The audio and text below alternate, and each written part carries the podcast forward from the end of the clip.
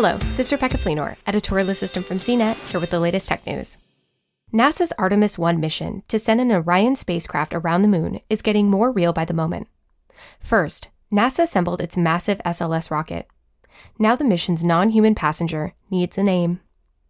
The space agency announced the Name the Artemis Moonikin challenge to decide what the man shaped mannequin will be called. The uncrewed flight test is targeting takeoff for later this year. The mannequin will allow NASA to collect data on how the journey might impact a real human body.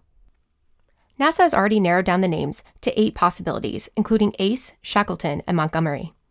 Each name has significance. ACE, for example, stands for Artemis Crew Explorer. The Montgomery isn't for USS Enterprise Chief Engineer Montgomery Scott of Star Trek fame. It's a tribute to Julius Montgomery, the first African American to work as a technical professional at the Cape Canaveral Space Facility. The names will go up for a vote on Twitter, Facebook, and Instagram in a bracket style challenge starting on June 16th.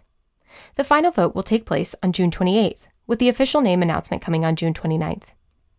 The mannequin on Artemis 1 will be equipped with two radiation sensors and sensors in the seat, one under the headrest and another behind the seat, to record acceleration and vibration throughout the mission as Orion travels around the moon and back to Earth, NASA said in a statement on Tuesday. The mannequin won't be entirely alone. It will have two model human torsos, which NASA calls phantoms, made from materials that mimic human bones, soft tissues, and organs of an adult female. NASA's long term plans are to send the first woman and the first person of color to the moon, but it will first need Artemis 1 to prove SLS and Orion are working as designed. For more of the latest tech news, visit cnet.com.